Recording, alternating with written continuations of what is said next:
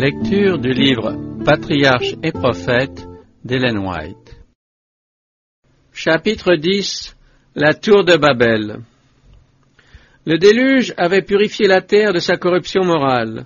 Pour la repeupler, Dieu n'avait conservé qu'une seule famille, celle de Noé, à qui il avait déclaré « J'ai vu que tu es juste devant moi au milieu de cette génération ».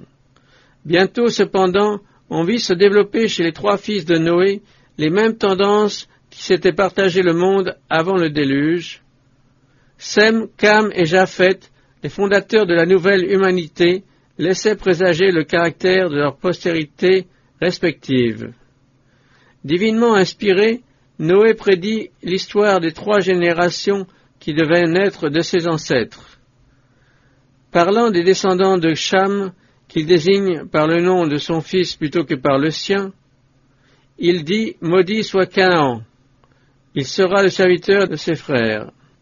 L'indécence de Cham prouvait que chez lui, la révérence filiale avait depuis longtemps disparu et révélait l'impiété et la bassesse de son caractère. Ces tendances coupables passèrent chez Canaan et sa postérité finit par appeler sur elle les jugements de Dieu. En revanche, le respect filial et l'obéissance au statut divin, manifestés par Sem et Japhet, auguraient un meilleur avenir pour leur postérité. Cet avenir fut annoncé en ces termes: « Béni soit l'Éternel, Dieu de Sem, et que Canaan soit son serviteur, que Dieu étende les possessions de Japhet, que celui-ci habite dans les tentes de Sem, et que Canaan soit son serviteur. » La lignée de Sem devait être celle du peuple héritier de l'alliance divine et ancêtre du Rédempteur promis. Jéhovah était le Dieu de Sem. De ce dernier devait descendre Abraham, le peuple d'Israël et Jésus-Christ. Heureux, dit le psalmiste, le peuple dont l'Éternel est le Dieu. Quant à Japhet, il devait habiter dans les tentes de Sem. Ses descendants auraient une large part des bienfaits de l'Évangile. Bien que la postérité de Canaan se fût abandonnée aux formes les plus dégradantes du paganisme, la prophétie qui la condamnait à l'esclavage tarda plusieurs siècles à s'accomplir. Dieu toléra son impiété et sa dépravation jusqu'à ce qu'elles eussent outrepassé les limites de la patience divine. Elle fut alors dépossédée de ses terres et réduite en servitude par les descendants de Sem et de Japhet. La prédiction de Noé n'était pas un sort arbitraire jetée sur ses fils. Elle ne déterminait nullement leur caractère et leur destinée. Elle révélait les conséquences du genre de vie qu'ils devaient respectivement choisir et du caractère qu'ils formeraient. Étant donné leur tendance, elle se bornait à exprimer le dessein de Dieu à leur égard et à l'égard de leur postérité. Généralement, les enfants héritent des dispositions de leurs parents et imitent leurs exemples. Les péchés de ceux-ci se reproduisent ainsi d'une génération à l'autre. L'irrévérence et la bassesse de Cham, adoptée par sa postérité, amenèrent sur celle-ci une malédiction qui a pesé sur un grand nombre de générations. Un seul pécheur peut causer la perte des biens les plus précieux.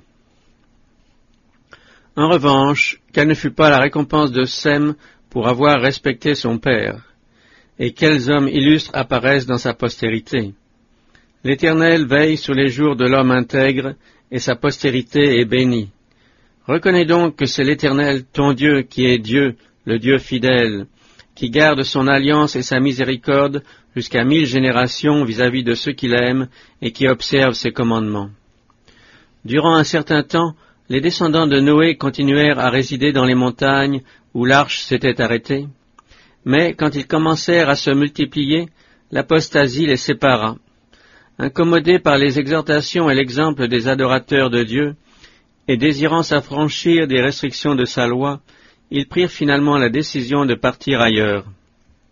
Se dirigeant vers les plaines de Sinéar, arrosées par l'Euphrate, et charmés par la beauté du site et la fertilité du sol, ils résolurent de s'y fixer. Au projet qu'ils conçurent de bâtir une ville, ils ajoutèrent celui de construire une tour dont la hauteur fabuleuse ferait l'admiration du monde. Cette double entreprise avait pour but d'éviter de se séparer en colonies, contrairement à l'ordre de Dieu de se disperser sur la face de la terre, de la remplir et de la soumettre. Les fondateurs de Babel entendaient se maintenir en une seule communauté et fonder une monarchie qui embrasserait un jour la terre tout entière. Leur cité deviendrait ainsi la métropole d'un empire universel. Sa gloire devait être la merveille du monde, et les noms de ses fondateurs passeraient à la postérité. De même, la tour, dont le sommet atteindrait jusqu'au ciel, serait un monument de la sagesse et du génie de ses constructeurs, et perpétuerait leur réputation jusqu'aux dernières générations. Les habitants de la plaine de Sinéar ne croyaient pas à la promesse divine annonçant qu'on ne verrait plus le déluge. Un grand nombre d'entre eux niaient même l'existence de Dieu et attribuaient cette catastrophe à des causes naturelles. D'autres croyaient à un être suprême, mais, semblable à Caïn, ils se révoltaient contre lui. En donnant à cette construction une hauteur plus élevée que la limite atteinte par la récente catastrophe, ils pensaient se mettre à l'abri de tout danger. En outre, la grandeur de la tour allait leur permettre de monter jusqu'à la région des nuages, où ils espéraient découvrir les causes du cataclysme. En un mot, toute cette entreprise avait pour but de satisfaire l'orgueil de ses initiateurs et d'éteindre la connaissance de Dieu chez les générations futures. L'œuvre étant presque achevée, les constructeurs s'y réservèrent des demeures particulières.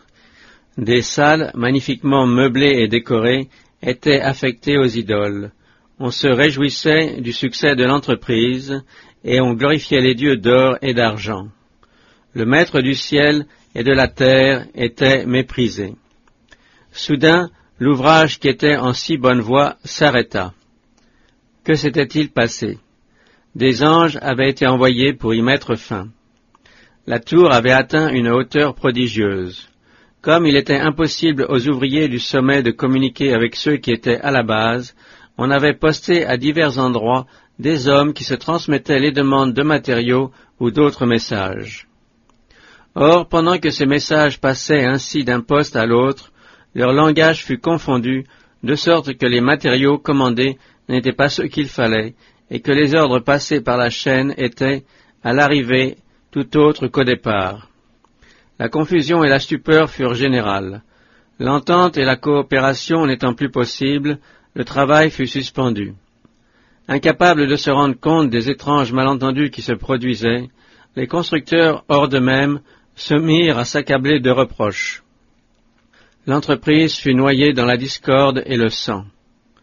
Pour marquer la désapprobation divine, la foudre tomba sur la partie supérieure de la tour et la précipita sur le sol.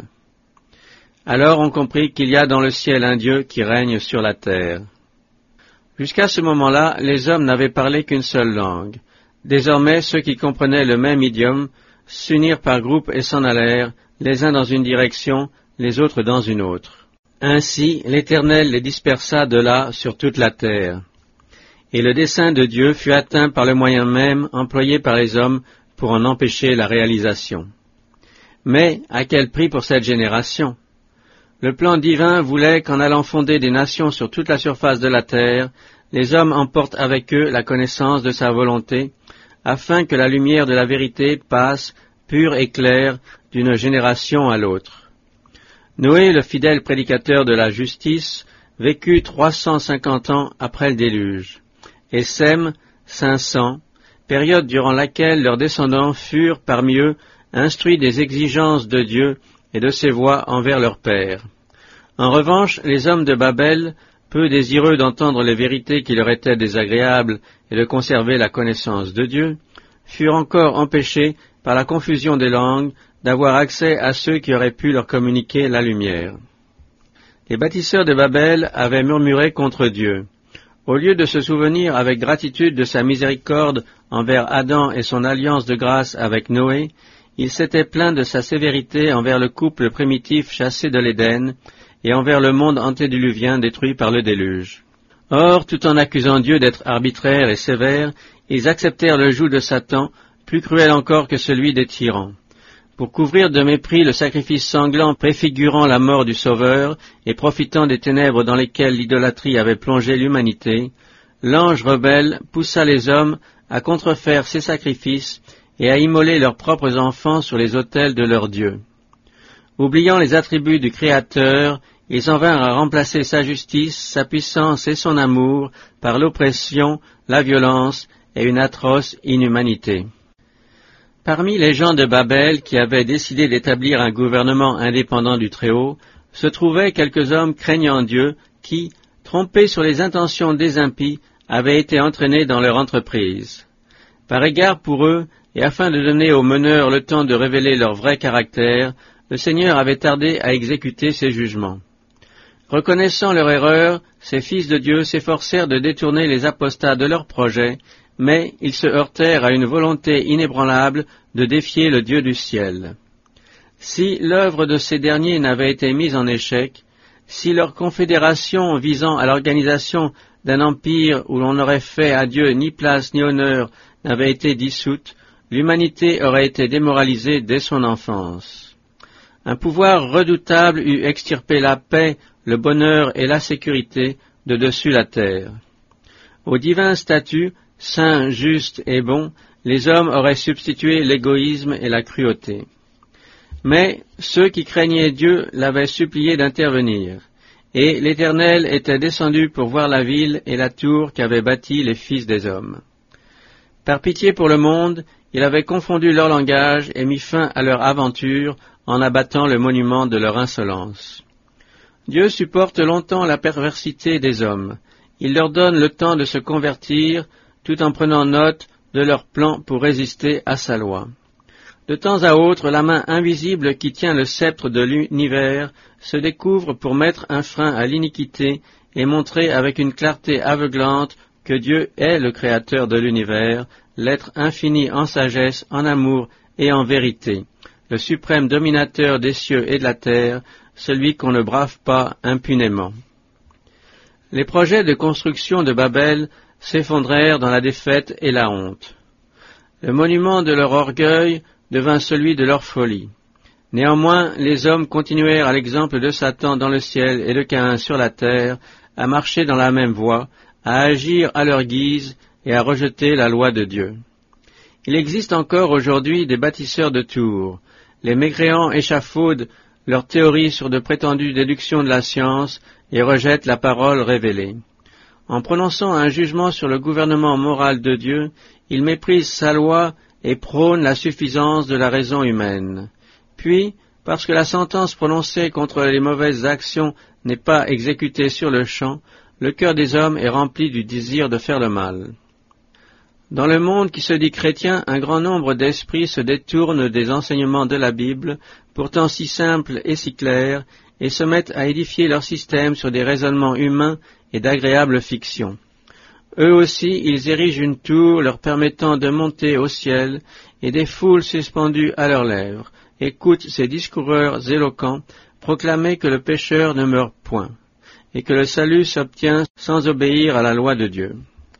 Si ceux qui prétendent être disciples du Christ acceptaient la règle divine, ils pourraient être unis. Mais aussi longtemps que la sagesse humaine sera placée au-dessus de la parole inspirée, il y aura des divisions et des dissensions entre croyants. La confusion actuelle créée par les confessions de foi divergentes et des sectes qui divisent la chrétienté est bien caractérisée par le terme Babylone, confusion, appliqué par la prophétie aux églises mondanisées des derniers jours. Constructeurs de tours aussi, ceux qui se font un ciel de leur richesse et de leur pouvoir. Ils se vantent méchamment de leur violence, leurs paroles sont hautaines, foulant aux pieds les droits de l'homme, ils ne tiennent aucun compte de l'autorité divine. Les orgueilleux peuvent, pendant un temps, jouir d'une grande influence et voir réussir leurs entreprises. Mais c'est pour ne récolter à la fin que revers et dégoût. Le temps des règlements de compte est à la porte. Le Très-Haut va bientôt descendre pour voir ce que les hommes ont édifié. Sa puissance souveraine va se manifester, et les ouvrages de l'orgueil humain seront anéantis. L'Éternel regarde du haut des cieux, il voit tous les enfants des hommes, du lieu de sa demeure il observe tous les habitants de la terre.